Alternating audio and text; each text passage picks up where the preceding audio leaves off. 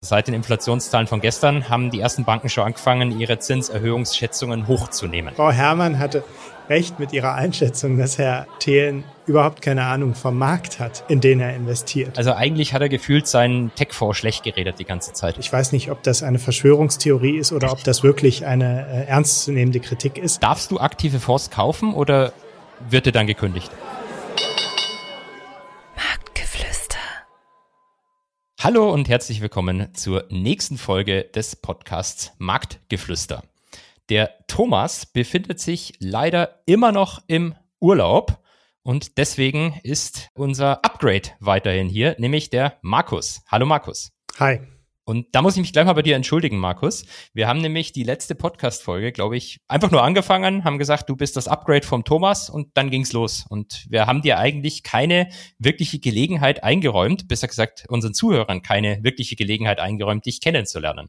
Magst du dich vielleicht mal kurz vorstellen?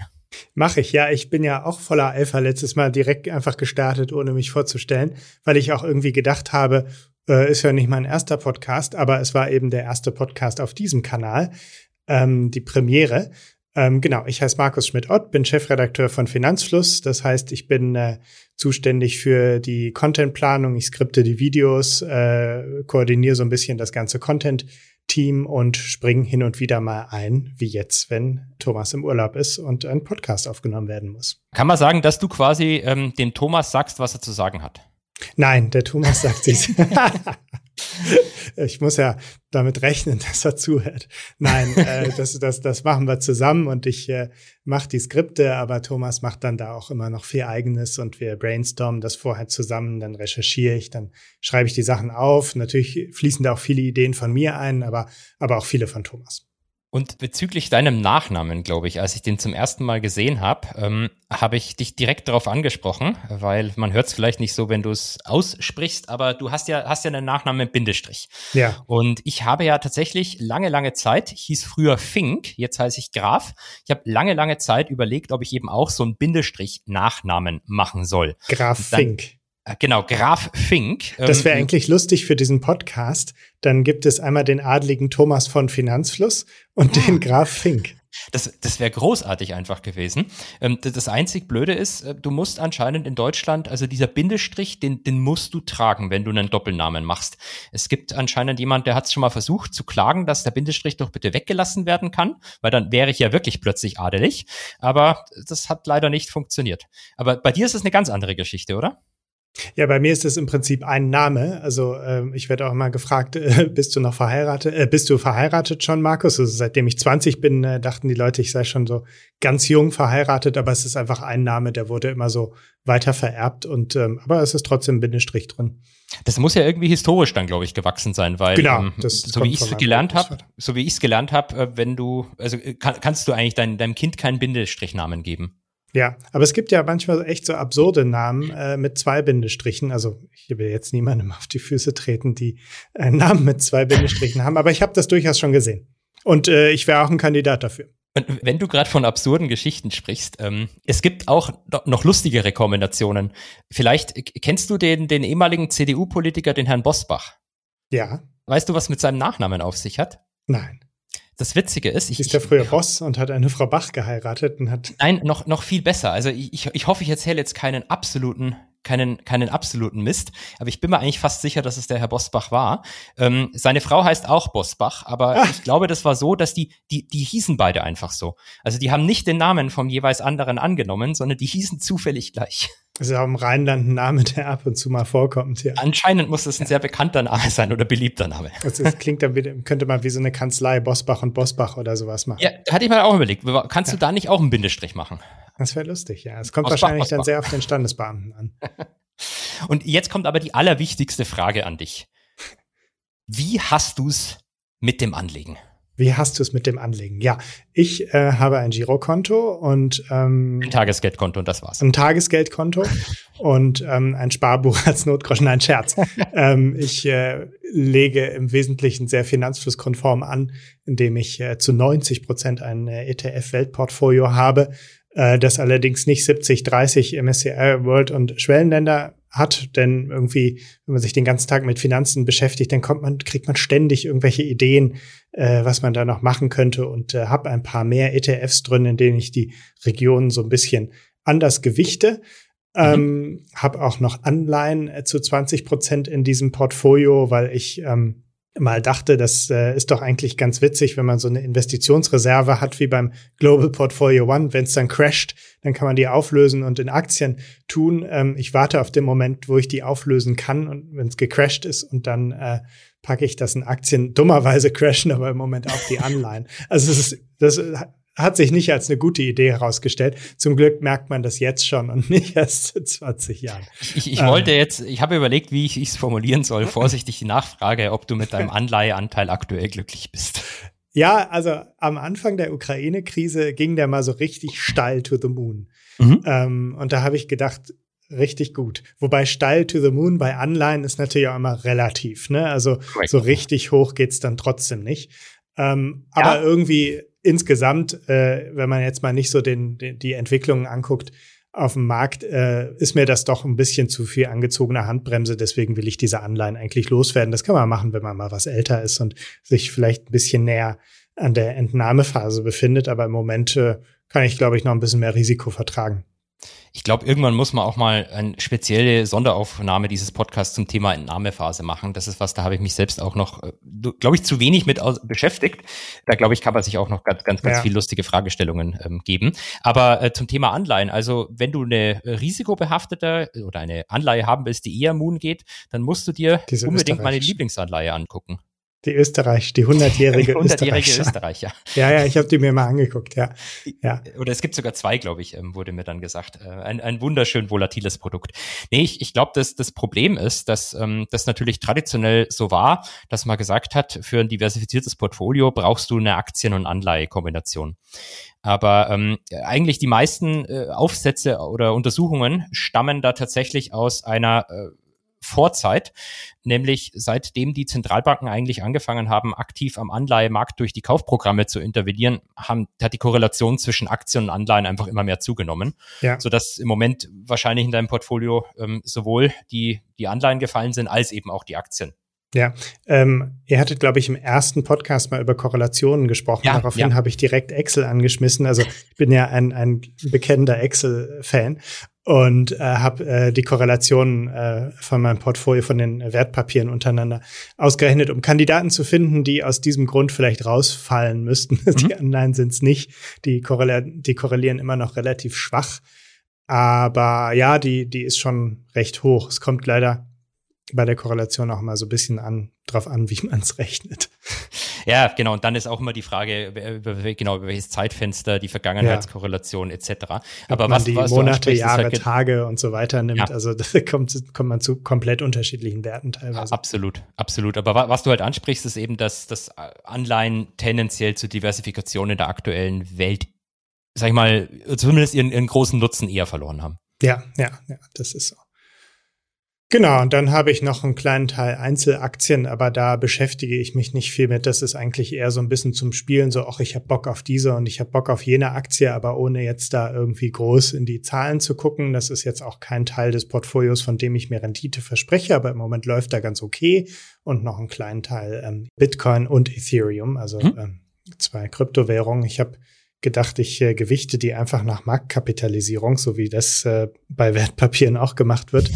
Und ähm, deswegen sind die ungefähr im Verhältnis 70-30. Ich glaube, zum Thema Gewichtung müssen wir dann später, wenn ja. wir uns mit den Zuschauerfragen beschäftigen, sowieso nochmal auf dein Portfolio zurückkommen. Da haben wir, glaube ich, auch eine Frage bekommen, äh, die genau in diese Richtung geht. Ähm, aber ich würde dich gerne noch fragen wollen, kann, welch, welche Aktien hast du denn da? Kann, kannst du ein oder zwei zumindest äh, offenbaren?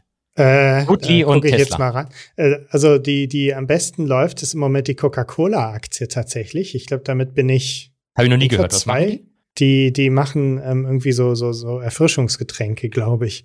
Aber wie gesagt, ich habe mich nicht so genau mit den Unternehmen beschäftigt. Ich habe keine Ahnung, was die machen.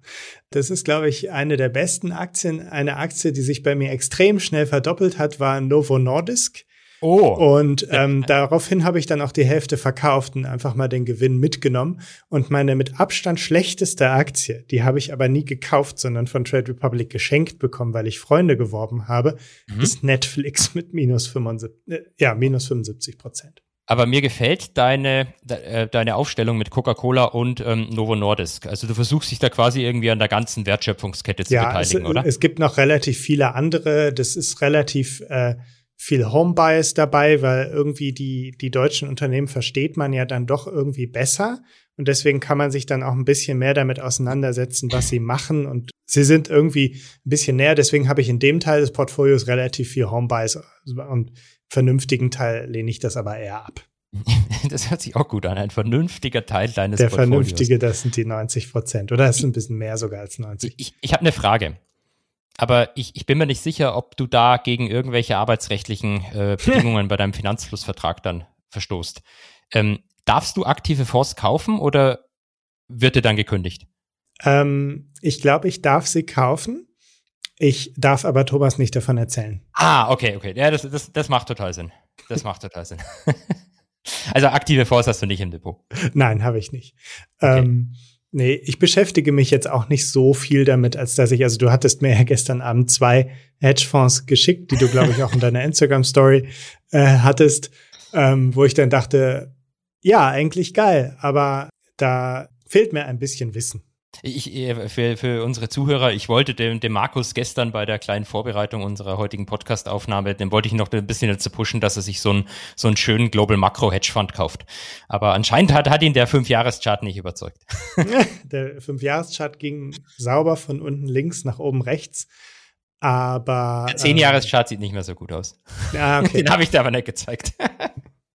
Ja, ja, das ist das Risiko. Ja, ich hatte gedacht, du bist jetzt irgendwie unter die äh, Finanzvertriebler gegangen. Genau, ich, ich, ich, ich äh, verkaufe jetzt dir nur noch Hedgefonds. nee.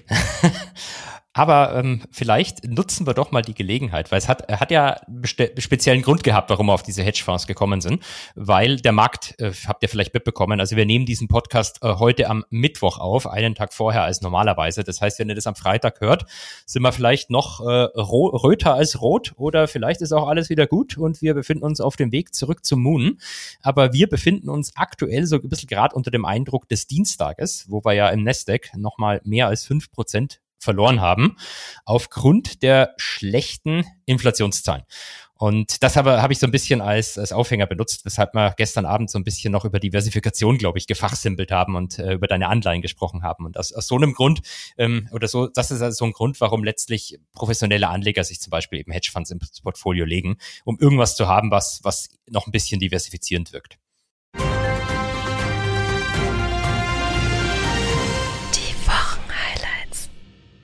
Du hattest äh, News zum Thema Inflation. Genau, Inflation.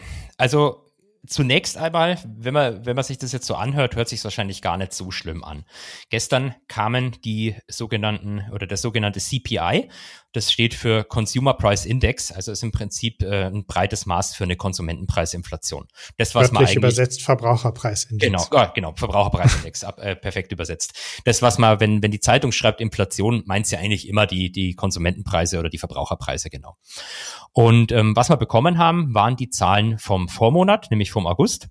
Und ähm, die lag in der Headline bei 8,3 Prozent. Und bevor man jetzt Panik schiebt, muss man vielleicht dazu sagen, man sagt zwar immer, dass die Zahl vom Vormonat, aber was damit eigentlich angeguckt wird, sind quasi August, die letzten zwölf Monate. Also wir haben quasi letzten Monat über das vorangegangenen Jahr sind die Konsumentenpreise um 8,3 Prozent gestiegen. Was immer noch krass ist, aber jetzt äh, um Gottes Willen keine 8,3 auf Monatsbasis. Ähm, was ist war, denn das Erschreckende jetzt daran? Das Erschreckende war 8,3 und eigentlich waren 8,1 erwartet worden. Das ist ja jetzt erstmal kein großer Unterschied, aber 8,3 ist noch mal ein bisschen mehr als vorher, oder? 8,3 ist äh, zumindest mehr als, als 8,1, sagen wir es mal so. Und ähm, in die Kerninflation, um vielleicht das noch ergänzend zu sagen, da guckt man sich immer im Wesentlichen ähm, den, den, den Korb ohne Essen und Energie an. Die ist bei 6,3 rausgekommen und eigentlich war, wurde 6,1 erwartet. Und jetzt kannst du auch wieder sagen, wow, okay, die 0,2, das ist übrigens auch nochmal gerundet, also dementsprechend kann, manchmal kann das sogar noch ein bisschen kleiner sein, der Unterschied. Ähm, hört sich auf den ersten Blick jetzt, sagen wir es mal so, also 8,3 hört sich genauso scheiße an wie 8,1 für Konsumenten. Also ob das jetzt 0,2 höher oder niedriger ist, kann einem da ja fast schon egal sein. Aber, Aber der Markt hat ja Angst vor was ja, anderem. Genau, der, der, Markt, der Markt hat Angst vor was anderem. Der mag ja eigentlich Preissteigerungen. Äh, das hängt ein bisschen davon ab, wahrscheinlich, welches Unternehmen du anguckst. Wenn du Pricing Power hast und deine äh, gestiegenen Einkaufspreise weitergeben kannst an deine Kunden, dann äh, hast du wahrscheinlich nichts gegen Preissteigerungen. Es gibt auch spezielle Unternehmen, die gar keine wirklichen Kosten haben und eigentlich nur am Umsatz von was anderem beteiligt sind. Da findest du Preissteigerungen per se immer gut. Aber der Markt hat vor was anderes Angst, gell?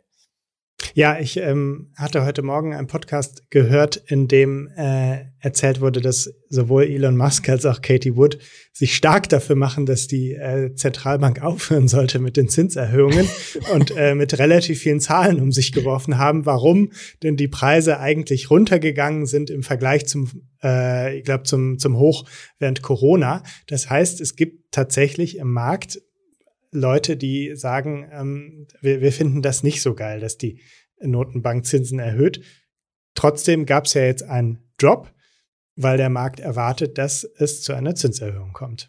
Genau, beziehungsweise sogar jetzt anfängt, stärkere Zinserhöhungen einzupreisen, als er bisher gedacht hat. Also die, die Hauptstory über die Erholung, die wir zumindest teilweise im Sommer gesehen haben, war der sogenannte Fed Pivot. Also, dass die Zentralbank, hat man vielleicht schon mal im Podcast darüber gesprochen, dass die Zentralbank aufgibt, die Zinsen zu erhöhen, dass sie vielleicht Ende des Jahres durch ist und ähm, im, im Laufe des nächsten Jahres vielleicht sogar Zinsen senkt, weil die Lage am Arbeitsmarkt zum Beispiel dramatischer wird. Und das würde sie halt nur tun, wenn sich die Inflationssituation ähm, sag ich mal, wenn die, wenn die unter Kontrolle kommt. Und jetzt hört sich halt so an, ja, ist ein bisschen höher als erwartet. Das stimmt. Aber ähm, was das auf jeden Fall massiv torpediert, ist eben diese Geschichte, die der Markt spielt, dass die Inflation langsam unter Kontrolle kommt. Denn es sieht nämlich nicht danach aus, als ob das so der Fall ist. Dementsprechend müssen wir wahrscheinlich mit mehr Zinserhöhungen rechnen als vorher. Und zwar? Ähm, ja, gute Frage. Also nächste Woche haben wir Fettsitzung. Sagen wir vielleicht später am Ende nochmal kurz im Ausblick was. Da wird man, rechnet man jetzt mit 75 Basispunkte Erhöhung. Wobei, und das ist ganz witzig, ähm, tatsächlich jetzt der Markt auch anfängt einzupreisen, dass es vielleicht sogar 100 Basispunkte, also ein Prozentpunkt Erhöhung sein könnte. Aktuell liegt die Wahrscheinlichkeit, dass er das macht bei, bei oder dass es kommt, der Markt setzt, sagt ungefähr 30 Prozent. Das ist ein ziemlich cooles Tool. Da könnt ihr euch das selber angucken, auch historisch, wie sich diese Zinserhöhungswahrscheinlichkeiten verändert haben. Das, das können wir wahrscheinlich ähm, in die, die Podcast-Notes dazu packen, oder? Ja, wir verlinken das in den Podcasts, dieses Tool. Also ich habe es hier gerade geöffnet. Da sieht man, wie viel wahrscheinlich, also wie wahrscheinlich welche Zinserhöhung vom Markt eingepreist wird. Und man kann das auch in so einer Zeitreihe sehen. Und da sieht man, die 100 Basispunkte Erhöhung wurde noch am 12. September mit einer Wahrscheinlichkeit von 0 eingepreist und jetzt ist sie auf 30 gestiegen. Und die Wahrscheinlichkeit, dass es 75 Basispunkte werden, ist bei 70. Und jetzt kann ich mir vorstellen, dass sich im Laufe der Woche da noch einiges verändert. Ähm, das packen wir in die Show Notes, diesen Link. Ähm, aber wie funktioniert das? Also wie, wie kann man das messen? Also es gibt, ähm, im, im, Wesentlichen sind es Wettquoten, sagen wir es mal so.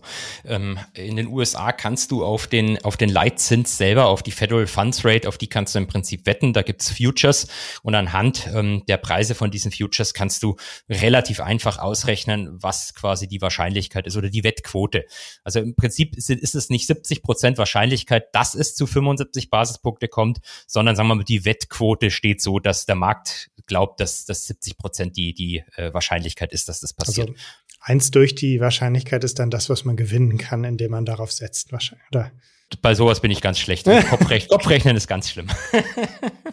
ja, äh, bin ich mir jetzt aber auch gerade nicht so sicher. Ich ich war, es war gerade mal so, so ein Daumen bei, bei Fußballwetten, dass man, wenn du die, die Quote nimmst, dann ist eins geteilt durch diese Quote ungefähr die Wahrscheinlichkeit, dass das Ereignis eintritt.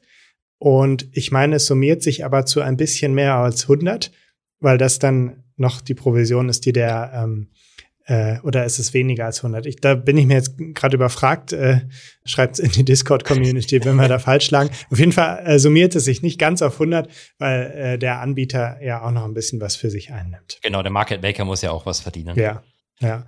Aber es ähm, gibt äh, übrigens noch ein weiteres Argument, was für diese 100 Basispunkte spricht. Und es ist nicht nur die, ähm, äh, die Inflationszahl von gestern, sondern ähm, es gibt so einen Journalisten in den USA, der wurde vor der FED schon mal als gezielter Leaker diesen Sommer benutzt.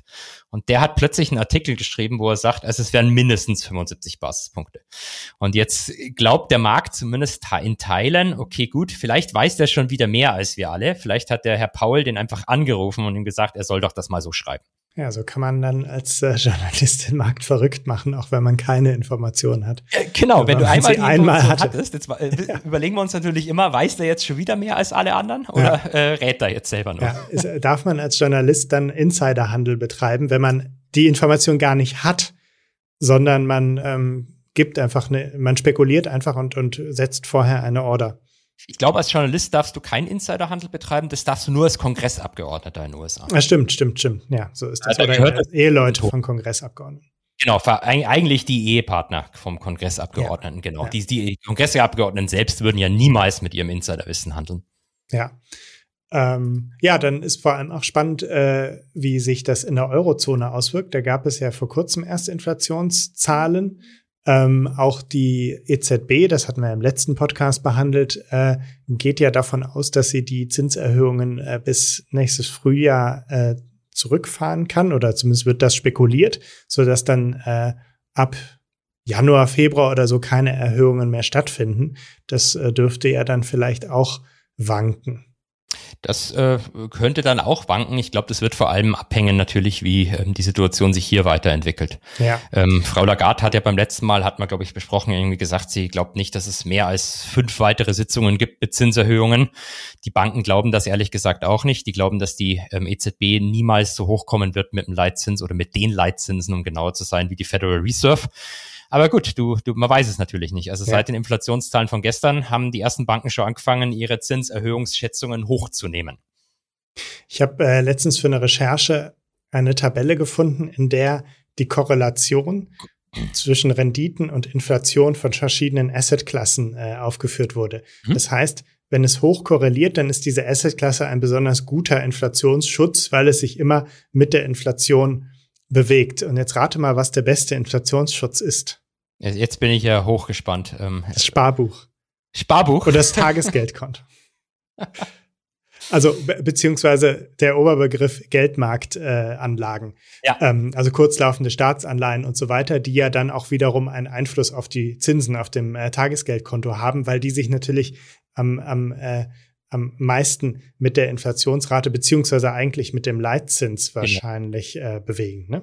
Je, je, kürzer die Laufzeit von, von, von Staatsanleihen zum Beispiel ist, ähm, desto äh, mehr hängt die Rendite von dem Ding an, am Leitzins dran. Ja. Also wenn der Leitzins erhöht, dann werden wahrscheinlich die kurzlaufenden Staatsanleihen am ehesten und schnellsten darauf reagieren. Die ganz langlaufenden, die könnten sich teilweise dann sogar auch in die andere Richtung bewegen. Also mhm. die müssen nicht mit dem Leitzins zusammenhängen. Ja, ja. Und äh, genau, Wertpapiere, ähm, also Aktien äh, wiederum korrelieren relativ wenig mit der Inflationsrate, was ja auch jetzt diese Marktbewegung zeigt. Wenn die Inflationsrate hochgeht, bewegt sich der Markt nach unten. Ähm, bringen aber, aber würde, trotzdem. Würde für eine äh, negative Korrelation meinst du? Genau, genau. Ja, also ich glaube, insgesamt gibt es dann schon eine positive Rela äh, Korrelation, aber einfach eine recht geringe. Da war, glaube ich, 0,15 oder so aufgezeichnet, weil der Markt sich ja doch langfristig auch nach oben bewegt. Ja, wobei da bin ich immer ein bisschen skeptisch und denke mir, ähm, die aktuelle Situation ist halt schon sehr besonders mit den ganzen mhm. Kaufprogrammen, die jetzt gestoppt, teilweise zurückgefahren werden. Sie USA, da baut die Fed ja tatsächlich die Bilanz ein bisschen ab.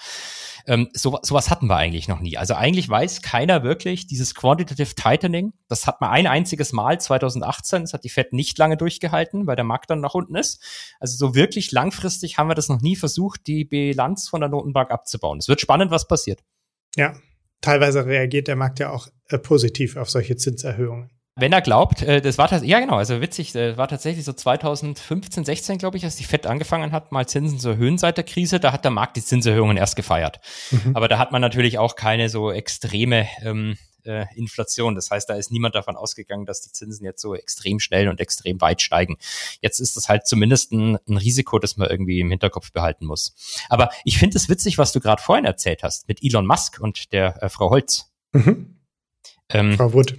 Die, die sagen, was hast du gesagt? Die, die sind der Meinung, dass die FED mit den Zinserhöhungen aufhören muss. Ich habe es heute Morgen in der U-Bahn auf 1,5-facher Geschwindigkeit gehört, diesen Podcast. Das bedeutet, man, äh, man kriegt nicht mehr so jedes Komma und Jota äh, zusammen. Ähm, die hatten allerdings äh, genau dafür äh, zumindest argumentiert, dass die Preise ja gar nicht so stark hochgehen, sondern verglichen mit, ich weiß nicht mehr welches Niveau, ich glaube dem, dem Hoch während Corona, seien ähm, verschiedene Rohstoffpreise, verschiedene andere Preise äh, runtergegangen. Die Frau Wood ist natürlich sehr bekannt für ihre zutreffenden ähm, Prognosen. Also was hat sie gesagt? Sie glaubt auf keinen Fall, dass Öl über 75 geht und hat dann irgend so eine obskure Geschichte mit Walöl rangezogen, dass das ja auch nicht mehr relevant ist. Ja. Das wird mit dem echten Öl auch passieren. Aber warum glaubst du denn, sind die gegen Zinserhöhungen? Ähm, ich glaube, sie sind für Inflation, denn Inflation bedeutet ja, wenn du dir überlegst, kaufe ich mein iPhone heute oder morgen, dann kaufst du es ja heute. Wenn die Inflation hingegen zurückgeht, oder nehmen wir mal extrem an, es gibt eine Deflation, dann würde es ja eher bedeuten, ich kaufe mein iPhone morgen anstatt heute. Ja, ähm, das ist ein, äh, ich glaube, auf das wollte ich nicht raus, aber es ist ein interessanter ja. Aspekt. Also ähm, das ist natürlich auch ein Mittreiber für Inflation, weil wenn wir, wenn wir alle glauben, dass das iPhone nächstes Jahr 20 Prozent teurer ist, dann kaufen wir es vielleicht jetzt lieber, oder? Ja, genau. Und wenn Ach wir so, jetzt alle rausgehen ja, und es ja, kaufen, dann dann gibt es mehr Nachfrage danach ja. und dann ist es doch teurer. Ja, das, äh, dann hat man so eine Spirale. Ja, also ähm, Inflationserwartungen spielen tatsächlich eine, eine nicht zu unterschätzende Rolle für die tatsächliche Inflation dann. Ja, ich glaube auch die Inflation geht allein dadurch hoch, dass wir jetzt dran denken. Also, genau, ja, äh, dass ja. wir jetzt drüber reden. Wir, wir treiben gerade die Inflation hoch. Wir sollten vielleicht lieber Stimmt. mehr über Deflation reden. Wir sind persönlich, persönlich verantwortlich. persönlich jetzt. verantwortlich ich, ich, ich würde aber ehrlich gesagt den beiden ähm, Menschen noch was anderes unterstellen. Ich meine, ja. Herr Musk hat natürlich sehr viele ähm, äh, Tech-Unternehmen, ist signifikant in Tesla selbst investiert. Die Frau Wood äh, ist bekannt für ihren Non-Profitable Tech Basket. Also, das sind natürlich alles Werte, die äh, besonders unter Zinserhöhungen leiden. Und dementsprechend macht es natürlich aus ähm, Selbsterhaltungsperspektive Sinn, dass Frau Wutz sagt, dass Zinserhöhungen schlecht sind.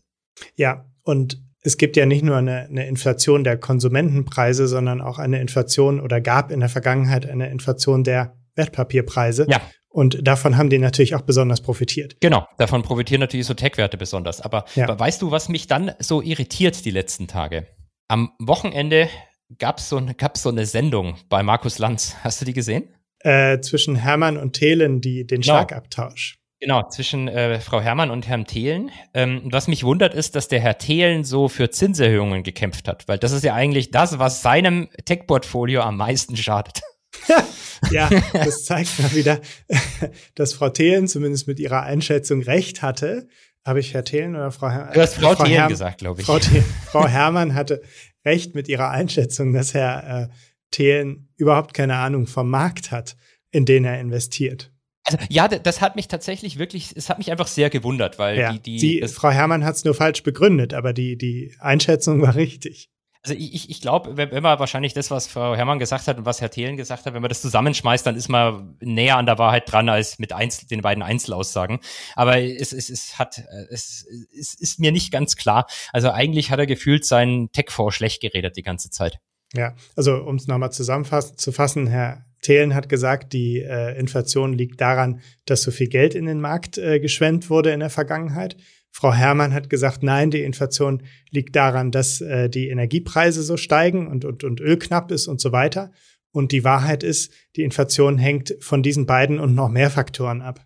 Genau, also die, äh, die Zentralbanken, was die gemacht haben, das klassische Gelddrucken, das kann inflationär sein, aber muss es halt nicht. Die, oder die Frage ist, was pumpt's auf? Und die letzten zehn Jahre hat's halt eher Assetpreise aufgepumpt und eben keine Konsumentenpreise. Ja. Ähm, die letzten zwei Jahre sind wieder ein bisschen anders.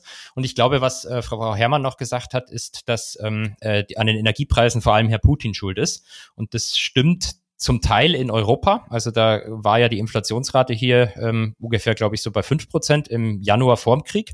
Und ähm, jetzt ist er halt eher so bei acht, äh, vielleicht ein bisschen mehr mittlerweile. Tendenziell geht es sogar über zehn. Also das ist schon ein signifikanter Treiber. In den USA aber äh, sieht man das gar nicht mal so. Da war die Inflationsrate vorm Krieg äh, 7,5, glaube ich, und jetzt ist sie bei 8, irgendwas. Hat man gehabt 8,3, genau. Also da äh, sieht man zwar auch diesen Aspekt, aber das, das Problem ist, glaube ich, leider, leider ist die Welt immer komplizierter. Ähm, das Problem ist vielschichtiger als nur ein einziger Grund. Ja, es wurde ja während Corona, also als am Anfang von Corona, als die vielen Milliarden aufgewandt wurden, um Unternehmen zu helfen, als dieses äh, PEP-Programm von der EZB aufgesetzt wurde, hieß es ja, danach kommt eine Inflation. Und danach kam ja auch eine Inflation, die aber dann auch überlag eben überlagert wurde durch den äh, Angriff auf die Ukraine, was das wahrscheinlich auch nochmal getrieben hat. Das hat es, äh, macht wahrscheinlich so weit, grob wahrscheinlich die Hälfte von den aktuellen Inflationsraten ja. aus. Ähm, aber das Witzige ist ja, wenn die Zentralbank ähm, Anleihen kauft, also dieses klassische Gelddrucken, dann äh, kauft sie im Wesentlichen Banken einfach Anleihen ab und die Banken kriegen Zentralbankgeld. Und deswegen muss jetzt per se noch nicht irgendwie das iPhone teurer werden.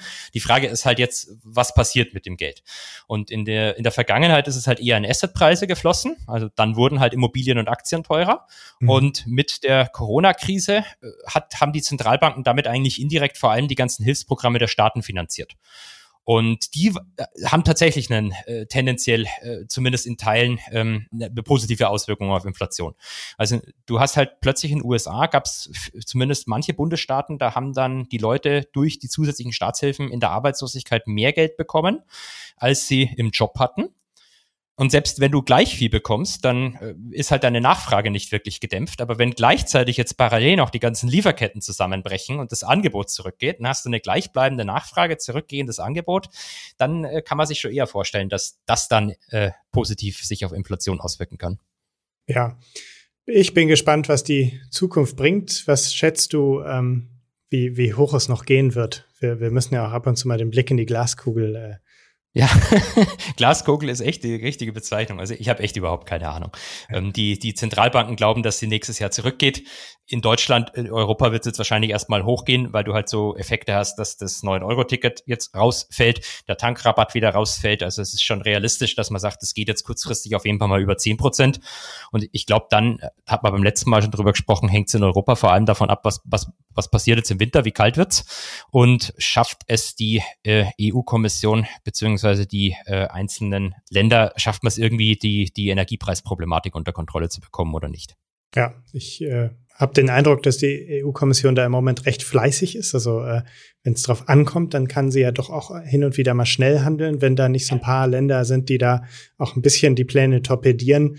Und finden, man sollte einfach die Unterstützung für die Ukraine aufgeben und dann, äh, dann endet das Ganze. Also Ungarn, ähm, irgendein anderes Land bröckelt auch im Moment. Äh, ich habe vergessen, welches das war. Italien ähm, war tatsächlich mal die Frage, aber das sieht eher nicht mehr danach aus. Also Frau Meloni, die laut aktuellen Umfragen nächste Premierministerin wird, oder Ministerpräsident heißt es, glaube ich, in Italien, mhm. Äh, die erste Frau im Amt, die hat sich ursprünglich eigentlich auch da sehr kritisch geäußert, hat das aber mittlerweile, wahrscheinlich weil sie jetzt realisiert hat, äh, sie wird tatsächlich tatsächlich Ministerpräsidentin. Ich glaube, vor fünf Jahren hätte sich das im Traum nicht vorstellen können. Mhm. Ähm, dann, dann werden die Leute plötzlich etwas oder rücken immer mehr in die Mitte. Ja, ich habe jetzt übrigens äh, kaum, wo wir über Frau Meloni, Herrn Putin und so weiter reden, ein Bluescreen auf meinem Laptop. Also äh, wir können uns jetzt nicht mehr sehen, aber wir sind oh. über den anderen Computer noch miteinander verbunden. Also vielleicht ist das ein Zeichen, dass wir weitergehen sollten. Genau, genau, absolut. Thema. Wir haben zu viel mit diesem Thema. Wir müssen auf ein anderes Thema switchen. Ja. Wir hatten eine Frage aus der Community äh, bekommen, äh, macht doch mal was zum Thema Payment for Order Flow. Äh, jetzt ist die Frage, was machen wir zum Thema Payment for Order Flow? Ich würde sagen, wir erklären einfach mal, was das bedeutet. Ähm, Payment for Order Flow ist ja ein Prinzip, mit dem sich Neo-Broker zum Teil oder ziemlich komplett, glaube ich, finanzieren. Erklär mal, wie das funktioniert. Ich wollte jetzt gerade sagen, du sollst es erklären. Ich erkläre es. Okay, also Payment for Order Flow bedeutet, ein Broker äh, platziert eine Order auf einer Börse oder gibt eine Kundenorder an einen Market Maker oder an eine Börse äh, weiter. Also eingefleischte Börsianer würden jetzt wahrscheinlich bei mir schon die ersten Fehler entdecken, dass ich es nicht ganz korrekt formuliere. Und also die Order wird weitergegeben, dafür bekommt er eine Provision und äh, dann, dann wird sie eben ausgeführt. Jede Bank bekommt, glaube ich, diese Provision, die nennt sich auch Rückvergütung oder Kickback, glaube ich, im hm? Englischen. Und es gibt aber auch Broker, die sich ausschließlich dadurch finanzieren. Gehen wir jetzt erstmal zu einem klassischen Broker, eine Comdirect oder eine Commerzbank, die äh, nimmt Ordergebühren von Ich habe lange nicht mehr über eine klassische Bank gehandelt, aber ich glaube so in der Größenordnung von 10 Euro. Kriegt dann dazu auch noch ein kleines bisschen äh, äh, Rückvergütung, hat natürlich auch Kosten und dann unterm Strich, wenn man das eine addiert und das andere abzieht, äh, sieht man dann eben, was sie an dieser Order verdient hat. Jetzt haben die Neo-Broker gesagt, äh, wir machen das so, wir nehmen fast keine Ordergebühren von den Kunden. Trade Republic, Scalable Capital und so weiter, da kostet eine Order ein Euro. Aber von diesen 99, 99 Cent bei Scalable. Äh, 99 Cent, ja, sorry, da habe ich einen Cent unterschlagen, sonst äh, schreiben die wieder Mails. Genau, von diesem einen Euro kann man natürlich nicht leben, also müssen sie woanders Geld reinholen. Also haben sie sich überlegt, wie können wir denn diese Rückvergütung maximieren?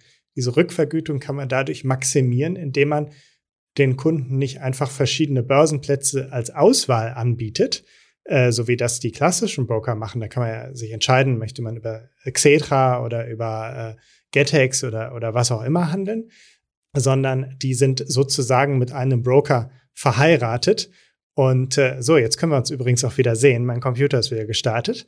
Die sind quasi mit einem Broker verheiratet. Also die Broker äh, haben einen exklusiven Deal mit einem Handelsplatz oder einem Market Maker. Im Fall von äh, Trade Republic ist das zum Beispiel Lang und Schwarz.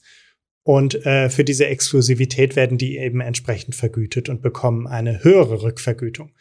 Äh, wir haben mal ein bisschen geguckt, wie hoch könnte so eine Rückvergütung sein. Ich habe vorhin mal einfach bei äh, Trade Republic eine Order aufgegeben oder ich habe sie nicht, nicht abgeschickt, aber man bekommt im letzten Schritt unten klein so einen Link mit Kosteninformationen, dann sieht man genau aufgeschlüsselt, was kostet dich diese Order und was bekommt Trade Republic dafür, auch was kostet Trade Republic diese Order. Und die bekommen für, sie hätten für diese Order, die ich da mal ausprobiert hatte, bis zu 4,50 Euro bekommen. Also das ist die Größenordnung, in der sie dann pro Order verdienen. Wobei die natürlich ein bisschen vom Volumen abhängt. Also ähm, ich habe tatsächlich so, äh, sage ich mal, unter der Hand Informationen, dass Orders unter, ich glaube, es waren wieder 250 oder 500 Euro, dass da gar keine Rückvergütung geben soll angeblich. Das äh, ist natürlich schade, weil ich mir vorstellen kann, dass viele bei Trade Republic, äh, gerade so die kleinen Trader, nicht so ein hohes Volumen haben. Aber dafür haben die ja ihre 1 Euro. Genau, dafür, ja, da stimmt. Dafür gibt es den 1 Euro. Und die Sparpläne haben wahrscheinlich dann doch auch ein größeres Volumen. Äh, genau. Ich hatte das mal mit einem Sparplan ausprobiert. So, äh, das ist so grob das Finanzierungskonzept der Neo-Broker. Jetzt wird immer wieder über dieses Thema diskutiert, weil auf EU-Ebene gefordert wird, dieses Payment for Order Flow zu verbieten. Genau, und ich glaube, es ist tatsächlich nicht nur auf EU-Ebene, in den USA gibt es auch diese Diskussion. Ähm, da kommt ja diese, dieses ganze Neo-Broker-Modell her. Also die Neo-Broker hier in Deutschland ähm, ist ja ist ja der Klassiker eigentlich, dass wenn wenn du in Deutschland ein super Startup gründen willst, dann guckst du, was gibt's so in den USA und was läuft da gut und dann kopierst du das. Und da gab's ja schon längerer Zeit äh, Robinhood, was man vielleicht kennt, die eben mit diesem Rückvergütungsmodell groß geworden sind, die eben auch sagen, du kannst da, ich weiß gar nicht, wahrscheinlich kannst du dafür null Dollar handeln. Ähm, und die leben auch von Rückvergütungen. Jetzt vielleicht eine interessante Ergänzung noch, wenn ich darf, ähm, wie sich das Modell in den USA und das Modell in Deutschland unterscheidet. Da gibt es nämlich ähm, äh, einen regulatorischen Unterschied. In den USA ist es tatsächlich so, wenn du da quasi mit Robinhood, was quasi das Trade Republic dort ist und was auch beim Verständnis nach exakt genauso von der App aussieht wie Trade Republic, wenn du da handelst und irgendwas kaufst, dann weißt du eigentlich nicht, wo die Order ausgeführt wird. Also da hängt dann der, der High-Frequency-Handel von Citadel hinten dran, da hängt eine Virtu dran, also alles so Hochfrequenzhändler und ähm, an irgendeinen geht die Order dann. Und da stehen die natürlich immer ein bisschen ähm, unter Feuer und sagen, okay, gut, woher weiß ich, dass meine Order wirklich an den Händler geht, der sie mir am besten ausführt und nicht an den Händler, der die größten Kickbacks zahlt. Und dieses Problem hat man dann in Deutschland ähm, versucht zu umgehen, indem man eben sagt, okay, gut, wir verkaufen deine Order nicht an zehn Hochfrequenzhändler, sondern du handelst halt im Wesentlichen mit einem, nämlich bei Trade Republic dann eben lang und schwarz. Und damit das Ganze ein bisschen cooler ist, handelst du nicht mit dem, mit dem äh, Off-Exchange Market Maker lang und schwarz, sondern wir gehen einfach zu irgendeiner Börse, nehmen wir mal Börse Hamburg in dem Fall, sagen, liebe Börse Hamburg, gründe doch ein Sub-Segment, ähm, das ist dann die Lang- und Schwarz-Exchange und über diese Börse, wo nur wir handeln können oder andere Neo-Broker und auf der anderen Seite immer nur Lang und Schwarz als Market Maker auftritt, über die wickeln wir die Orders ab. Und dann kannst du natürlich im Marketing sagen, okay, gut, äh, bei uns handelst du über eine regulierte Börse, nicht wie in den USA mit den bösen Hochfrequenzhändlern auch wenn es im Endeffekt doch sehr ähnlich dann ist. Ja, ein Unterschied ist, glaube ich, auch, dass diese Hochfrequenzhändler, das Wort muss man sich vielleicht ein bisschen merken dabei, ähm, auch dann in der Lage sind, ihre eigenen Orders kurz vorher, äh, paar Sekunden vorher zu platzieren und dann sehen, was für Order gerade so reinkommen. Ich weiß nicht, ob das eine Verschwörungstheorie ist oder ob das wirklich eine äh, ernstzunehmende Kritik ist. Jedenfalls ähm, äh, soll das denen in den USA angeblich auch einen gewissen Wissensvorsprung geben.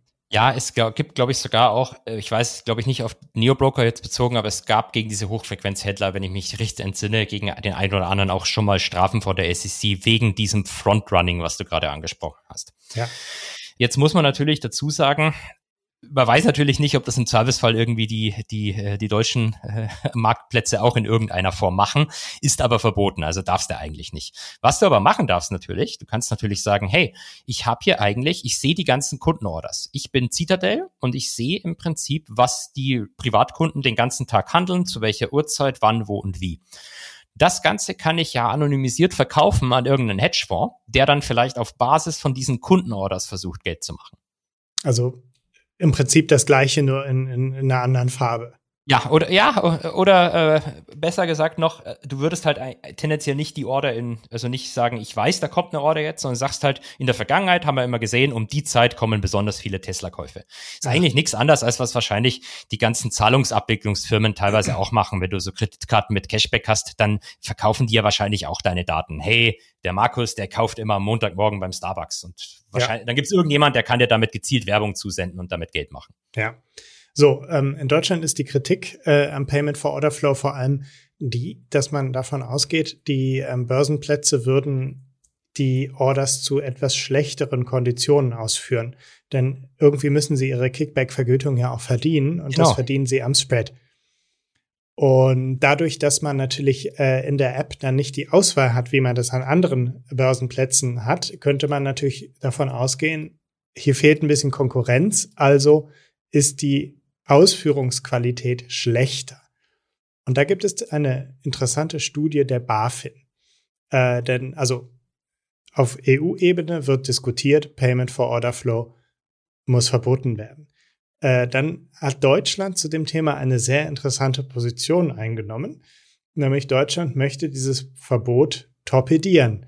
Und es gibt ein ähm, Positionspapier der Bundesregierung, in dem heißt es auf Englisch, das ist irgendwie auf Englisch äh, geleakt worden, Germany strongly opposes the inclusion of the general ban of payment for forwarding client, client orders for execution.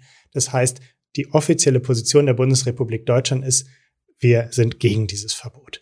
Äh, Finanzminister ist äh, Christian Lindner, FDP. Ähm, ich hatte tatsächlich schon vor der Wahl spekuliert, dass wenn äh, Lindner Finanzminister wird, dann ähm, wird es schwierig mit dem Payment for Order Flow Verbot. Und das ähm, scheint jetzt auch so zu kommen. Aber so eine Stellungnahme kann man natürlich nicht einfach so platzieren, ohne dass man da auch ein bisschen Expertise einholt. Deswegen hat die BaFin, die ja dafür zuständig ist, auch zu überwachen, läuft das alles im Sinne der Kunden, eine Studie veröffentlicht, in der sie die Ausführungsqualität dieser Orders mal verglichen hat. Studien sind immer gut. Was kam bei raus? Also es hängt zunächst mal davon ab, äh, wie groß die Transaktion ist. Bei kleinen Transaktionen, sagt die BaFin, ist die ähm, Ausführungsqualität an Neo-Brokern oder sie nennen das Payment for Order Flow Märkten besser als an Nicht-Payment-for-Order-Flow-Märkten. Wobei ich mich frage, was ist eigentlich ein Nicht-Payment-for-Order-Flow-Markt? Ich gehe mal davon aus, damit sind die, Neo äh, die Nicht-Neo-Broker gemeint. Beziehungsweise so richtige Börsen wahrscheinlich, sowas wie ja. die Börse Frankfurt. Weil da kann es ja. natürlich passieren, wenn du kaufst, dass ich zufällig verkaufen will und dass wir beide da miteinander handeln. Das ja. kann dir halt bei den äh, Payment-for-Order-Flow-Märkten nicht passieren. Weil man immer mit dem Market Maker genau. handelt. Ja. Also grundsätzlich für Kleinanleger äh, ist es tatsächlich vorteilhaft und die äh, Ausführungspreise sind besser. Bei größeren Transaktionen sind sie dann allerdings tendenziell schlechter. Also es ist nicht sehr viel schlechter, aber es ist äh, tendenziell schlechter und im, äh, der Großteil der Orders ist relativ ähnlich. Wobei man natürlich bei solchen Studien, glaube ich, auch immer ein bisschen aufpassen muss. Ähm, du kannst natürlich den Preis, und ich meine jetzt gar nicht gezielt jemanden rauspicken zu wollen, aber Lang und Schwarz kennen wir halt alle wegen Trade Republic. Du kannst natürlich den Preis von Lang und Schwarz mit einem Referenzmarkt nur dann vergleichen, wenn es einen Referenzmarkt gibt. Und wenn Lang und Schwarz aber nach 22 Uhr dich noch Aktien kaufen lässt, dann gibt's eigentlich gar keinen wirklichen Referenzmarkt mehr. Will heißen, meine Vermutung ist eigentlich schon lange, dass die natürlich auch einen größeren Teil der Kickbacks dadurch finanzieren, weil es viele Leute gibt, die eben außerhalb der Handelszeiten des Referenzmarkts handeln. dann kannst du vor allem auf, sag ich mal, etwas weniger liquide Wertpapiere durchaus sportliche Spreads nehmen. Es gibt auch Vorwürfe, aber da muss man vorsichtig sein. Die sind dann auch ein bisschen motiviert von äh, anderen Börsen wahrscheinlich, die äh, konkurrieren mit Lang und Schwarz, dass äh, Sparpläne tendenziell zu hören, also das sagen wir mal, die Spreads gehen dann hoch, wenn die Sparpläne alle ausgeführt werden. Das ist unheimlich schwer zu messen, weil man natürlich bei solchen Studien immer nur Durchschnittswerte hat. Das heißt, es könnte zum Beispiel sein, der Spread ist den ganzen Tag äh, geringer und die Konditionen sind den ganzen Tag besser als bei einer klassischen Börse, aber dann, wenn die ganzen Sparpläne ausgeführt werden, ist es mal kurz zufällig kurz höher und dann äh, verdient man in dem Moment das ganze Geld. Aber das ist nur ein, ein Vorwurf und man kann sowas eben sehr schlecht messen, weil man am Ende immer Durchschnittswerte sich anguckt. Wobei man jetzt auch vielleicht noch eine Lanze für die Neo-Broker brechen muss. Ähm, wenn du natürlich eine sehr kleine Order hast, also du willst für 250 Euro irgendwas kaufen, ähm, dann zahlst du halt bei einer klassischen Bank im Servicefall 10 Euro Transaktionsgebühren, beim Neo-Broker vielleicht 1 Euro oder gar nichts. Ähm, da müssen sie dich, wenn ich es so derb formulieren darf, auf dem Spread schon ziemlich hart verarschen, damit du schlechter stehst, als wenn du es mit der klassischen Bank und 10 Euro Ordergebühren gemacht hättest. Ja, genau. Wir sind jetzt relativ kritisch unterwegs, was äh, Payment for Order Flow angeht. Ich persönlich halte das schon für positiv und ich glaube, ähm, dass es dadurch eben auch möglich ist, so geringe Ordergebühren anzubieten und dadurch der Zugang natürlich für viele Leute sehr viel einfacher ist, überhaupt zu handeln. Genau. Und ich glaube auch, wenn du jetzt jemand bist, der von mir aus einen, ähm, einen ETF-Sparplan sich ausführen lässt über Neo-Broker und das war's, dann bist du für die wahrscheinlich sogar eher ein Verlustkunde. Die finanzieren sich im Zweifelsfall mit den Kunden, die den ganzen Tag rein und raus handeln. Also die sagen mhm. natürlich immer nett in Interviews, 90 ah, Prozent unserer Kunden sind Buy and Hold. Das stimmt. Aber meine Rückfrage wäre dann, und mit den 10 Prozent anderen verdient ihr das Geld, oder? Ja, das hat tatsächlich, meine ich, auch mal der CEO von Scalable Capital in einem Interview gesagt. Ja. Ähm, ich weiß nicht mehr, ob es 10 Prozent sind, die für 80 Prozent des Umsatzes sind oder 20 für 90 oder, aber es ist auf jeden Fall eine solche Größenordnung, ein sehr, sehr kleiner Kundenkreis für einen sehr großen Teil des Umsatzes äh, zuständig ist. Und das sind dann eben wahrscheinlich die Zocker, die, äh, die äh, relativ viel handeln und es sich zunutze machen, dass man da recht günstig handeln kann. Aber ähm, und die subventionieren dann eben den Buy-and-Hold-Investor. Genau. Und das geht eben alles dank Payment for Order Flow. Genau. Und ein, einen Gedankengang vielleicht noch ähm, auf dem Weg zu geben an die Leute, die diese Frage gestellt haben. Ähm, was man sich natürlich auch noch fragen sollte, jetzt unabhängig vom Spread, also in dem Moment, wo dir jemand anbietet, für deine Kundenorder zu zahlen, das ist ja wie, Markus, wenn ich bei dir anrufe und sage, du darf ich dein Haus putzen, ich zahle da 100 Euro für dann, dann sollte man natürlich immer erstmal ein bisschen skeptisch werden und sich halt fragen, woher kommt das Geld oder warum will ich dein Haus jetzt putzen und dir sogar noch Geld dafür bezahlen. Es gibt aber ein schönes Interview, das ist schon ein bisschen länger her. Ich glaube, das war sogar der, ähm, der, der, der Vorstand von Lang und Schwarz, wenn ich mich nicht täusche, wo sie das erklärt haben. Und im Wesentlichen ähm, äh, muss das gar nicht das Spread sein, an dem das Geld verdient wird. Klar, wenn jemand außerhalb der Handelszeiten handelt, da hat natürlich der, die Händlerin von Lang und Schwarz auch keinen Referenzmarkt, wo sie sich hatchen kann. Also sie hat auch ein größeres Risiko. Es ist klar, dass das Spread dann größer wird. Aber was die halt auch noch machen, ist, wenn du zum Beispiel jetzt deine Coca-Cola-Aktie kaufst, dann kann es halt theoretisch sein, dass Lang und Schwarz diese Aktie noch gar nicht hat. Die könnten eine Stunde später sagen, jetzt ist sie ein bisschen günstiger, jetzt decke ich mich ein kann ich dir die Aktie immer noch rechtzeitig liefern, aber ich muss sie halt zum Zeitpunkt des Kaufs noch nicht gehabt haben. Ähm, und das ist letztlich aber auch nichts, was Lang und Schwarz speziell macht. Das ist halt eigentlich einfach nur die klassische Aufgabe von einem Market Maker. Ja, und dafür trägt er ein gewisses Risiko, mit dem für das er belohnt wird. Ne? Genau. Ja. Da hast du halt ein Risiko. Das Risiko gehen sie ein, weil sie vielleicht gut einschätzen können, was der, was der Kundenflow so macht und dass ich es vielleicht wirklich später ein bisschen günstiger bekomme. Und so verdienen die eben mit den Kunden das Geld. Das muss nicht zwangsläufig zum Nachteil des Kunden Kunden sein, will ich damit sagen. Ja, und wie muss man sich jetzt verhalten, um äh, möglichst wenig zum Umsatz beizutragen? Ähm, äh, dazu guckt man sich am besten die Öffnungszeiten verschiedener Referenzbörsen an. Äh, Xetra Ich verwechsel immer 9 oder 9.30 Uhr bis 17 Uhr. Ich, äh, du weißt es bestimmt besser. Ich hätte jetzt gesagt 9 Uhr bis 17.30 Uhr. Ah, okay, 9 Uhr bis 17.30 Uhr. Und ähm, das heißt, das ist auf jeden Fall die Zeit, zu der eine große Referenzbörse geöffnet ist und die Börsen verpflichten sich selbst dazu, immer sich an den Referenzbörsen zu orientieren, was ihre Spreads angeht. Das ist übrigens äh, nicht Pflicht, sondern das äh, schreiben sie sich freiwillig in ihre Satzungen. Und ähm, wenn man jetzt zu einer Zeit handeln möchte, in der das Handelsvolumen besonders hoch ist, dann kann man sich noch an den US-Börsen orientieren, die öffnen um 15.30 Uhr. Und wenn man dann zwischen 15.30 Uhr und 17.30 Uhr oder 17 Uhr, falls wir uns täuschen, ähm, handelt, dann ist das Handelsvolumen maximal. Jetzt müssen wir aber noch eine Warnung den Leuten mit auf den ja. Weg geben. Wir befinden uns im September. Die Zeitumstellung kommt jetzt demnächst. Ah. Und, und ich, die ist äh, ein, eine Woche versetzt, oder? Ein bis drei Wochen, glaube ich, versetzt zwischen USA und Deutschland. Das kann, äh, manchmal ist es eine Woche, manchmal sind es irgendwie drei Wochen. Ich weiß nicht, ob es da eine feste Regel gibt oder an was sich das genau ableitet. Aber es gibt eine Zeit im Jahr, wo der US-Markt eben nicht um 15.30 Uhr aufmacht, sondern ähm, dann eben schon mal um 14.30 Uhr.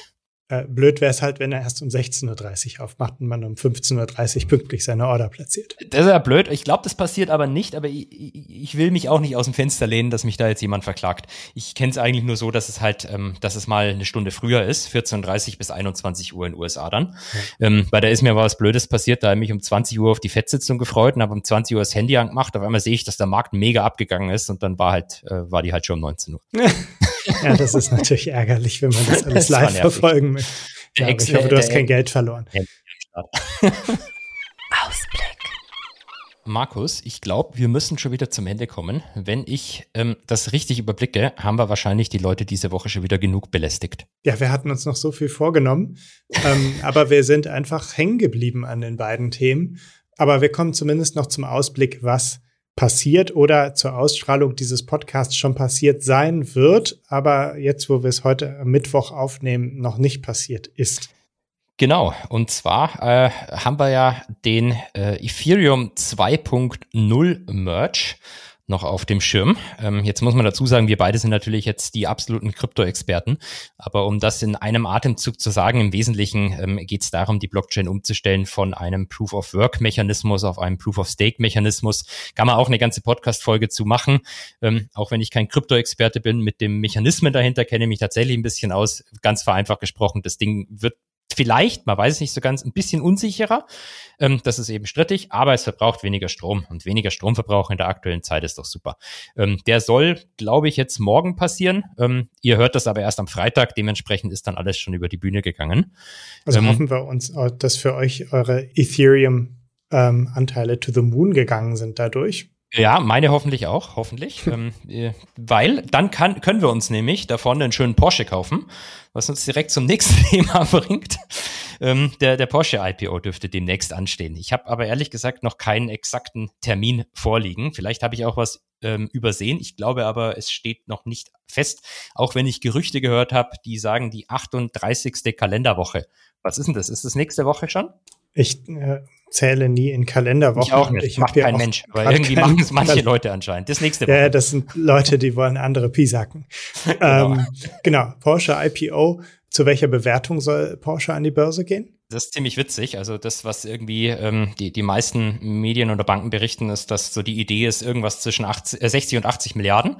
Und dann kam gestern die HSBC, die aber am Porsche IPO nicht beteiligt ist. Also kann man sagen, vielleicht spielt sie da ein bisschen beleidigte Leberwurst und kam raus und sagte, ja, eigentlich ist das Ding maximal 44,5 bis 56,9 Milliarden wert. Also 25 Prozent weniger. Ob die HSBC recht hat, sehen wir dann, wenn nach dem IPO die Aktie um 25 Prozent abstürzt. Genau. Oder um 25 Prozent steigt. Wer weiß, wer ja. weiß.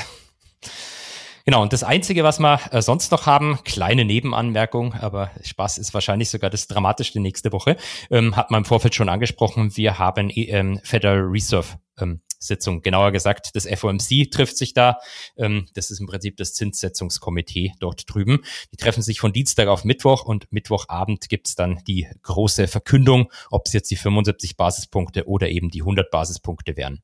wenn die sich von Dienstag auf Mittwoch äh, treffen, läuft das dann so ein bisschen so ab wie im Vatikan im Konklave, dass sie erst raus dürfen, wenn sie sich geeinigt haben? Genau, und dann kommt der schwarze Rauch oder der weiße Rauch. nee, ähm, normalerweise laufen diese Sitzungen ja tendenziell ähm, größtenteils einstimmig. Also man wird danach immer veröffentlicht, wie viele ähm, Stimmen dafür und dagegen waren, namentlich sogar. Ähm, und die Idee von Vorsitzenden von Zentralbanken ist eigentlich da immer möglichst einstimmig rauszugehen, weil man möchte ja dem Markt zeigen, irgendwie, hey, wir sind uns ja alle einig. Und es ist nicht irgendwie so, äh, auf eine Stimme kommt es an und deswegen waren es dann doch 100 Basispunkte. Das würde für ein Chaos in der Notenbank sprechen. Das möchte man eher nicht. Also stellt man sich das vor wie bei die zwölf Geschworenen. Ja, ich stelle mir das vor, die treffen sich da und dann besaufen sie sich die zwei Tage und dann äh, wird verkündet, was es ist. Während auf Referentenebene von schon vorher der Zins ausgehandelt wurde. genau. Nein, äh, so ist es natürlich nicht, sondern ähm, äh, man kriegt auch die Protokolle im Nachhinein. Ähm, das sind die sogenannten Fat Minutes, die kommen dann immer ein paar Wochen später. Und viel, äh, die werden aber anonym. Also da heißt dann immer, Teil, Marktteilnehmer haben behauptet, oder äh, äh, nicht Marktteilnehmer, Entschuldigung, FOMC-Mitglieder haben gesagt, ja. das, ein Mitglied äh, betonte das. Und ich glaube, nach fünf Jahren wird es dann veröffentlicht und dann ist es namentlich. Also du kriegst es quasi ein paar Wochen später äh, anonymisiert und nach fünf Jahren weißt du dann auch, wer was gesagt hat. Ja, also man kann leider nicht danach handeln man kann leider nicht danach handeln, aber da kam ein lustiges Zitat noch raus vom aktuellen Notenbankchef, dem Herrn Paul, der hat 2012 sich äh, in solchen, in einer Sitzung, äh, hat er betont, was die großen Risiken denn von diesen Kaufprogrammen wären. Man würde damit Investoren immer mehr risikoreiche Assets stürzen, eine riesige Assetblase aufblasen, die dann vielleicht irgendwann platzt. Also es ist schon lustig, wenn man das aus heutiger Sicht. Ja, das heißt, man kann schon, also die fünf Jahre gehen über die Amtszeiten hinaus und man kriegt dann schon ein bisschen Einblick darin, wie die Leute ticken, die da an der Sitzung genau. teilnehmen. Genau, du, nach, nach, dann kriegst du irgendwie mit, was, was die damals alles gesagt haben und dann oftmals äußern sie sich dann aktuell wieder komplett anders und dann fragst du dich, was jetzt stimmt oder ob sie wirklich ihre Meinung geändert haben. Aber das ist vielleicht das Ausblick. Also nächste Woche Fettsitzung würde ich sagen, ähm, wenn nicht irgendwas anderes passiert, ist vermutlich so das für den breiten Markt das Interessanteste. Und die wichtigste News nächste Woche, Thomas ist wieder zurück. Meine Urlaubsvertretung endet damit. Äh, vielleicht hören wir uns irgendwann ein anderes Mal wieder. Aber nächste Woche wieder altbewährt mit Thomas. Dann wünsche ich euch allen eine gute Woche. Vielen Dank, Markus, für den Podcast und hoffentlich bis bald. Hat mir Spaß gemacht. Bis bald. Ciao.